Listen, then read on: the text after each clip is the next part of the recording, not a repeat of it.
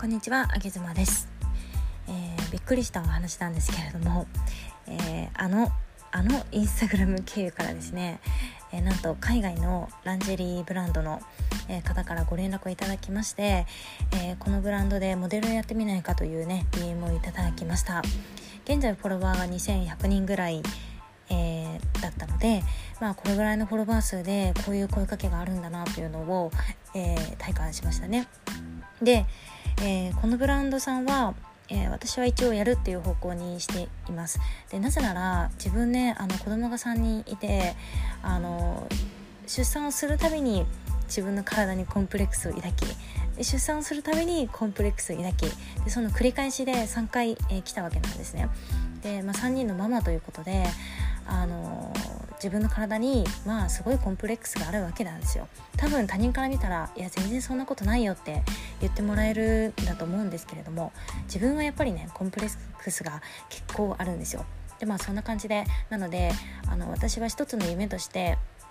えー、お母さんでも体型がどれだけ崩れてでも、えー、努力したらなんとか、えー、なって そのなんとかなった体を、え世に出せるようなことをしたいななんていうふうに思って、えインスタグラムを今頑張っているんですけれども、まあ、その思いが一つ、え通じたというか叶ったというか、え認めてもらえるところが、えまさか海外のランジェリーブランドということで、え非常にびっくりしておりますが、えすごく嬉しかったですね。で実はこの夢が叶うまでのいきさつ、え話してみるとすごくびっくりするんですけれども、え実は、え4日前かな？に、え音声配信仲間でえ、音声でスポンサーを取った3社スポンサーを取った、えー、かーこちゃんの、え、有料ノートを買ってね読みました。でそこのノートをまあ読んでもらえたら内容がすごくねわかるかと思うんですけれども、まあ、そこの内容は一言で言うと、え、スポンサーっていうのは目的ではなくて、え、スポンサーを取る目的っていうのは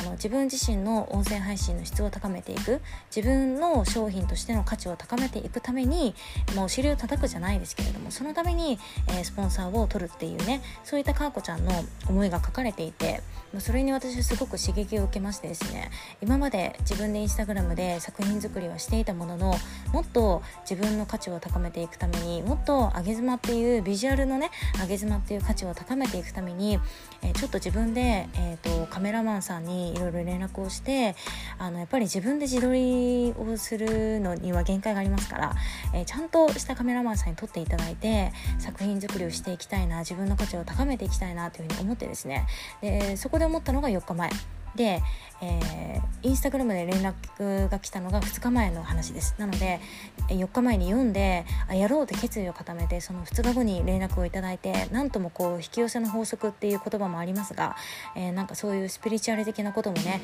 えー、信じざるを得ないような、え体験をいたしました。非常に不思議な話なんですがでも4日前のあの時の決意っていうのは私は、え確かに、え固く持っていましたし、え実はそのノートを読んだ翌日にいろいろカメラマンさんを調べていて、えー、DM しようかなと思った方も何人もいたんですよね。でその3日前の段階で、えー、某カメラマンさんから連絡をいただいててで個別にやり取りしていく中で自分の思いとかを、えー、海外の方なんで英語なんですけれどもなるべく頑張って伝えてみて、えそしたら彼が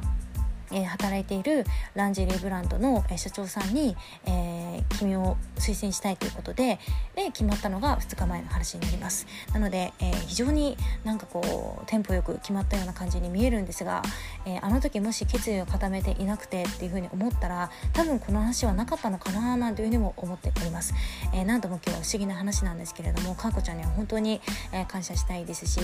あの私もね、えかーこちゃんから頂いたような刺激をまたいろんな方にえー、伝播できるように頑張りたいななんて思っております。まずは、えー、撮影がちょっと日にちが迫っているのでしっかり体の方を頑張って、えー、引き締めていきたいななんていうふうに思います。あげざまでした。